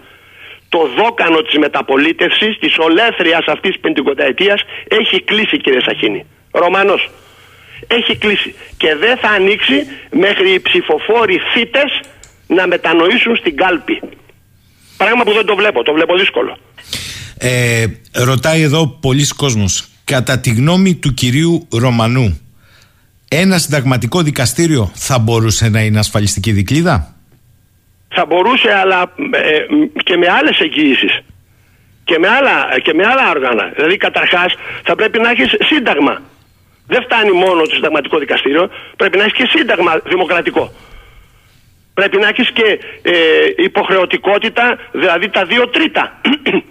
Πώς ισχύει τα δύο τρίτα για ένα πουσιοδέστατο θεσμό πλέον στην Ελλάδα που δεν έχει κανένα λόγο; Για να βγάλουν, λέει, ε, τον κάτοικο του Προεδρικού, περί κατοίκου επαναλαμβάνω, πρόκειται, ε, θέλει, λέει, δύο τρίτα. Καλά, ήθελε δύο τρίτα και δεν ήθελε δύο τρίτα η παράδοση της Μακεδονίας; Δεν ήθελε δύο τρίτα η παράδοση του νερού που πάνε να παραδώσουν αυτές τις μέρες και το έχω γράψει εδώ και καιρό. Τα σημαντικά ζητήματα. Δεν θέλει δύο τρίτα αν θα συνεχίζεται ο, ο βίαιος επικισμός από τους βίαιο εισερχόμενους. Δεν θέλει δύο τρίτα. Βλέπετε δεν φτάνει μόνο ένα δικαστήριο. Πρέπει να έχει και δημο... Εδώ δεν υπάρχει δημοκρατία. Τελείωσε. Δεν υπάρχει δημοκρατία. Έχει τελειώσει η δημοκρατία αυτή. Και μέσα από αυτή την επίφαση αυτοί βγάζουν φωτογραφίες, είναι ευχαριστημένοι, κολακεύει ο ένας τον άλλον, βάζουν έναν εισαγγελέα, δεν θα το προχωρήσω παραπέρα, ο οποίος γράφεται στον τύπο ότι του έχουν διορίσει το παιδί ο πρωθυπουργός, ο άλλος το κτλ. Είναι συγγενή τους και αυτός δίθεν θα κάνει τον έλεγχο. Πώς θα τον κάνει τον έλεγχο αφού έχουν σχέσεις; Πώς θα τον κάνει; Να μην πω το άλλο το, το ρεζίλ των σκυλιών ότι ήταν ε, αντιπρόεδρος του Συμβουλίου της Επικρατείας ο συλληφθής για μ, πώς να το πω τώρα στον αέρα ε, κομψά για τεράστια σκάνδαλα περί την ηθική και περί των ε, ουσιών χρήστης ουσιών κτλ. Δεν έγινε τίποτα. Παρετήθηκε λέει ο κύριος αντιπρόεδρος. Τι λέτε ρε; Ο αντιπρόεδρος του Συμβουλίου της Επικρατείας εγκληματεί με αυτόν τον τρόπο και δεν θα γίνει τίποτα. Τίποτα δεν έγινε. Τίποτα δεν έγινε. Έχουν συνηθίσει τη σαπίλα. Απ' τη σαπίλα τρέφονται. Απ' τη σαπίλα παίρνουν ψήφους. Απ' τη σαπίλα αντικαθίστανται. Οικογενειοκρατία. Βεβαίως δεν είναι μία, δύο, τρεις οικογένειες. Αλλά τι θέλετε να σας πω για να μην αφήσω κανέναν απ' έξω. Κανέναν. Μήπως θυμόμαστε ότι σάρωναν τα τρία μεγάλα κόμματα Νέα Δημοκρατία, Πασόκ, ΣΥΡΙΖΑ και όποτε είχαν ανάγκη βάζανε και τα μικρότερα όπως, όπως το Κουκουέ και την ελληνική αριστερά μέσω του συνασπισμού της αριστεράς και της πρόοδου που συμμετείχαν στη δίθεν δεξιά κυβέρνηση του Τζανετάκη το 1989. Να και το Κουκουέ και η ελληνική αριστερά μέσα στον ενιαίο κυβερνητισμό που λέω εγώ και ανώμαλα υποστηλώματα υπήρξαν το λαός, η ΑΝΕΛ και λοιπά από κόμματα τύπου ΕΑΡ, Φώτης Κουβέλης, δεν ξεχνάμε αυτά, αυτά συνέβησαν στα 50 χρόνια. Φτιάχνουν ένα συστηματάκι, συστηματάρα δηλαδή, έτσι, με πρωθυπουργοκεντρική πολιτική μοναρχία, στείλουν τον ενιαίο κυβερνητισμό, μονάζει δικά μου, ό,τι να γίνει καθαρίζω, δικό μου το παιχνίδι, και προχωράμε. Και στην ανάγκη βάζουμε και κάνα κομμουνιστή, λέμε τώρα κομμουνιστή, βάζουμε και τον ε, ό,τι θέλεις αριστερά, έλα και εσύ μέσα. Ο ΣΥΡΙΖΑ, άμα είναι να δώσει τη Μακεδονία, έλα και εσύ. Δώσε και εσύ. Και μας περιμένει το Αιγαίο τώρα. Καταλάβατε; Μας περιμένει το Αιγαίο. Το δόκανο έχει κλείσει. Αν δεν επαναστατήσουν ειρηνικά οι ψηφοφόροι, αν δεν καταλάβουν ότι τα δικά τους παιδιά θα σκοτωθούν ξανά είτε σε δίθεν ειρήνη, τι ειρήνη είναι αυτή με 57 νεκρούς στους 28 του μηνός, τι ειρήνη, ε, τα δικά τους παιδιά θα σκοτωθούν. Ή ομιγέννητο σε ένα πόλεμο με την Τουρκία που δεν είμαι καθόλου αισιόδοξος για την έκβασή του, τολμώ να πω αυτή την αντίθετη άποψη, που βγαίνουν όλοι και λένε θα τους λιανίσουμε, θα τους πάρουμε φαλάκι, θα πάρουμε την κόκκινη μιλιά. Τα σημάδια δεν είναι καλά. Έτσι, τα σημάδια δεν είναι καλά. Δεν θέλω να το προχωρήσω. Λοιπόν, από εκεί και πέρα, τι θα γίνει; Τι θα γίνει; Εδώ φτάσαμε κύριε Σαχίνη. Ζούμε μια ανάποδη ιστορία. Η αντιδημοκρατία παρουσιάζεται θηρανδευτικά ως δημοκρατία. Κάνουν λέει και τελετή στο, προ, στο προεδρικό. Ο εθνομηδενισμός στην πράξη είναι γεωπολιτική ισορροπία τον λένε. Ο ενδοτισμός είναι πατριωτισμός. Όπως έγινε με τις πρέσπες. Η διάλυση της οικογένειας είναι στήριξη λέει δικαιωματισμού φύση ανομάλου δόγματος. Η ουδετεροθρησκεία είναι η νέα παγκόσμια θρησκεία. Τα μνημόνια μας τα είπαν είναι η ευρωπαϊκή ολοκλήρωση. Η θανατηφόρα πολιτική του κορονοϊού και της υποχρεότητας που βλέπουμε τι γίνεται όλοι, ξέρετε και εσείς και εγώ αυτή τη στιγμή στην Αμερική, είναι τα ανισοτηρία του τόπου. Μένουμε ασφαλείς. Πού μένουμε ασφαλείς, βρε, αχαρακτήριστοι, που βγήκε προχθές ο Υπουργός Υγείας της Γερμανίας και είπε δεν προλαβαίνουμε να δίνουμε ε, αποζημιώσεις για τους θανάτους από τα ενέσιμα, θα πω εγώ, δεν θα πω τη λέξη κύριε Σαφίνη, Σαχίνη. Από τα ενέσιμα, τις ενέσεις που βρήκανε, που κάνανε. Αυτές τις ενέσεις που κρατάγανε από 15 μέρες μέχρι 3 μήνες. Και μετά ήθελε κι άλλη ένεση, κι άλλη ένεση, κι άλλη ένεση. Και τώρα δίνουν αποζημιώσεις, λέει ο Υπουργός Υγείας της Γερμανίας. Σοβαρά. Και ο ανάπηρος τι θα κάνει τώρα; Ο νεκρός τι θα κάνει τώρα; Θα πάρει την αποζημίωσή του; Έγκλημα κατά της ανθρωπότητας με τον κορονοϊό; Μιας και το θίξατε κύριε Ρωμανέ, αυτές τις μέρες στο Κογκρέσο υπάρχει μια ε, επισπέδουσα κατάσταση εξεταστικών επιτροπών για την προέλευση του ιού. Χωρίς να έχει καταλήξει, Ναι. όμως έχει ανοίξει τη συζήτηση. Εάν είναι από την προσέγγιση του φυσικού περιβάλλοντος Ναι. ή αν ήταν τελικά ε, ένα τεχνητό κατασκεύασμα που ξέφυγε. Εγώ θα πάρω την πιο απλή εκδοχή από εργαστήριο. Σας θυμίζω και σε εσάς αλλά κυρίως ακροατές ότι υπήρξατε από αυτούς που υποστήριξαν εξ αρχής ότι δεν έχει σχέση με την προσέγγιση του φυσικού περιβάλλοντος. Αυτό πια έχει ανοίξει ως συζήτηση στο Αμερικανικό Κογκρέσο. Ναι, και ξέρετε, κιν- κινδυνεύετε, να το πω έτσι, με πολύ αγάπη, κινδυνεύετε να με σκοτώσετε από τα γέλια, να, πε- να πεθάνω δηλαδή, τώρα που τα ακούω αυτά. Διότι εμείς εδώ έχουμε κάνει μία εκπομπή 24 ε, Απριλίου του 2020. Τα είχαμε πει στον αέρα. Μάλιστα. Και είχα δείξει τότε και το έγγραφο κατασκευής του κορονοϊού από το περιοδικό Nature το 2015. SARS-CoV-2. SHR-014 ο γενετικός τύπος. Είχα βγάλει το έγγραφο τον Απρίλιο του 20. Δεν το διέψευσε κανείς και όχι μόνο αυτό. Είχα βγάλει και τα υπόλοιπα έγγραφα απώλειες βιολογικής ασφάλειας επισήμως στο Κογκρέσο στο κράτος των Ηνωμένων Πολιτειών. Όχι, αυτοί είχαν διατεταγμένη υπηρεσία. Είχα βγάλει το σκάνδαλο του Τσάρλς Λίμπερ, πρόεδρος βιολογίας και χημείας του Χάρβαρτ, όπου το περιοδικό το ίδιο του Χάρβαρτ τον αποκαλεί πλέον εγκληματία, γιατί καταδικάστηκε, γιατί είχε μυστικό πενταετές συμβόλαιο στο Γουχάν. Ήτανε, είναι κορυφαίος ο Τσάρλς Λίμπερ. Καταδικάστηκε. Αυτά είναι νερό στο φτερό της Χίνας. Έχετε δει νερό πως τρέχει. Τίποτα. Δεν πιάνει. Ο κτηνίατρος βγήκε και βραβεύτηκε και από την Ελλάδα αντί να γίνει, εδώ είναι δημοκρατία, να γίνει συν- σύγκληση της Βουλής, να κατατεθεί επίπληξη κατά της κατοίκου του Προεδρικού και να αφαιρεθεί η βράβευση του κτηνιάτρου ο οποίος έβγαζε τις ενέσεις και ε, γινόταν όλα αυτά που γινόταν στον κόσμο. Αλλά δεν λειτουργεί η δημοκρατία. Δεν λειτουργεί. Επανερχόμενα τώρα στους Αμερικάνους. Τι να μας πούνε οι Αμερικάνοι. Με τον ε, σατανικό Φάουτσι παραδέχθηκε ο ίδιος ότι έδωσε λέει 5 εκατομμύρια δολάρια, 10 εκατομμύρια δολάρια μέσω του γνωστού Dash Jack βαριέμαι να τα θυμάμαι έτσι τα οποία τα έχω γράψει ξανά για ξανά που είχαν κάνει υποκατάστημα στη Νότιο Αφρική και από την Νότια Αφρική πηγαίναν τα λεφτά στο Γιουχάν. Μάλιστα. Το έχει ομολογήσει δημόσια. Ότι κατασκεύαζαν Αμερικάνοι και Κινέζοι τον κορονοϊό εγώ λέω από το 2006 κατόπιν μελετών. Αλλά επισήμως τον φτιάξαν το 2015 και τα σπάσανε μετά ως βιολογικό όπλο το 2017-18.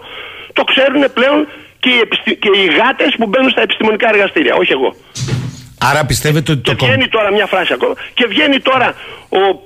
Αν υπάρχει Biden, δεν ξέρω τι, τι, τι είναι αυτός που διαβάζει από χαρτάκια. Χαίρετε Γερμανέ καγκελάρια, καλώς ήρθατε. Το έχει γραμμένο σε χαρτί. Προχθές το είδαμε. Λοιπόν, και βγαίνουν και μας λένε τι μα μας πούνε. Το κατασκεύασαν, το δούλεψαν ως βιολογικό όπλο, δουλεύουν όλη την απαγορευμένη λίστα των βιολογικών όπλων όπως τους καταγγέλνουν Αμερικανοί επιστήμονες και προχωράμε σε αυτό τον καταστροφικό δρόμο. Άρα εκτιμάται ότι το Κογκρέσο μπορεί να καταλήξει σε συμπέρασμα; Το Κογκρέσο είναι ένα συμπίλημα, είναι ένα μάζωμα συμφερόντων μιας Αμερικής η οποία κλειδονίζεται και η οποία ε, οι Moody's εχθές την, ε, έβαλαν την Αμερικάνικη οικονομία ε, σε κακή βαθμίδα, να το πω χοντρά. Εχθές, προχθές, πριν δύο μέρες. Η Αμερική είναι αυτή, να πω δύο-τρία, που χτίζει ένα αεροπλάνο το F-35 που το πληρώνουν όλοι επί 18 χρόνια και θα του αλλάξει κινητήρα λέει τώρα. Η Αμερική είναι αυτή η οποία έχει στημένα καμιά εικοσαριά, 15 αεροπλανοφόρα εναντίον της Κίνας αλλά δεν έχει γραμμές παραγωγής. Η Αμερική είναι αυτή η οποία έχει 31 τρισεκατομμύρια δολάρια χρέος, έχει γεμίσει τον κόσμο με χαρτοπετσέτα δολάριο και της λένε, λέει η Υπουργός Οικονομικών, να ανεβάσουμε, λέει, το ε, περιθώριο χρέους στα 40 κτλ. Και, και δεν ξέρουν τι να κάνουν. Και καταραίει μία τράπεζα μετά την άλλη.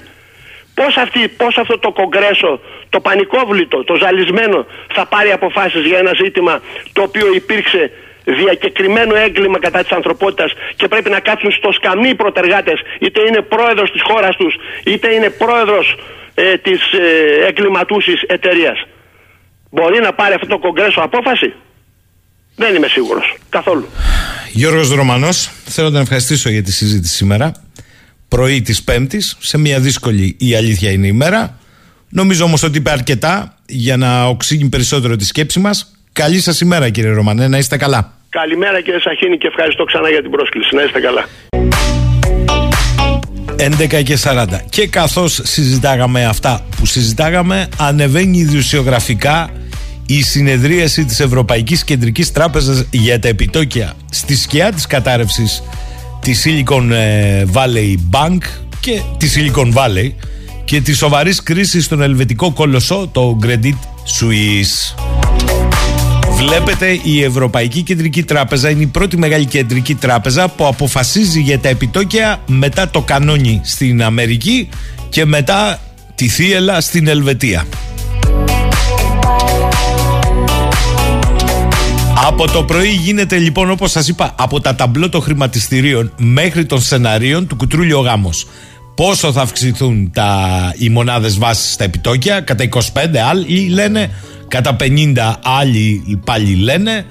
Η ουσία είναι ότι προς το παρόν η ένεση ρευστότητα των 50 δισεκατομμυρίων ευρώ της Κεντρικής Τράπεζας της Ελβετίας προς τον άλλοτε κολοσσό την Credit Suisse έχει δημιουργήσει ένα κλίμα θετικής αρχικά εφορίας. Επειδή όμως το έργο το έχουμε ξαναδεί με τις ενέσεις ρευστότητες ε, η εφορία μετά τη διαδέχεται το έλα να δεις πολλοί λένε ότι είναι πιθανόν το ράλι των ευρωπαϊκών χρηματιστηρίων και τα ευχάριστα από μεριάς Λαγκάρντ να φοβούνται πως θα ξημερώσει άλλη μαύρη, άλλη μια μαύρη να το πω έτσι, Παρασκευή. Άρα τα δύσκολα είναι μπροστά και το ποιος πληρώνει το λογαριασμό είναι σαφές. Καλημέρα στο φίλο το Γρηγόρη. Εδώ καράβια χάνονται, βαρκούλες αρμενίζουν. Πόθεν προκύπτει ότι εμείς είμαστε προστατευμένοι; Τι να σου πω τώρα εγώ.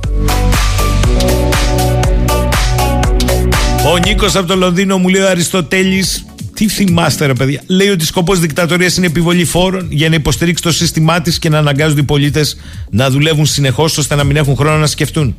Χρόνο δεν έχουν σίγουρα. Αμφιβάλλω αν μπορούν να σκεφτούν πλέον, λέει ο Νίκος, για πολλούς λόγους και έχουν συνηθίσει να ζουν έτσι, όπως έλεγε και ένας μεγάλος δημοσιογράφος, ο Ρόμπερτ Φίσκ. Άρα η λύση πρακτικά πώς θα έρθει; Καλημέρα, λέει σε όλους από το Λονδίνο.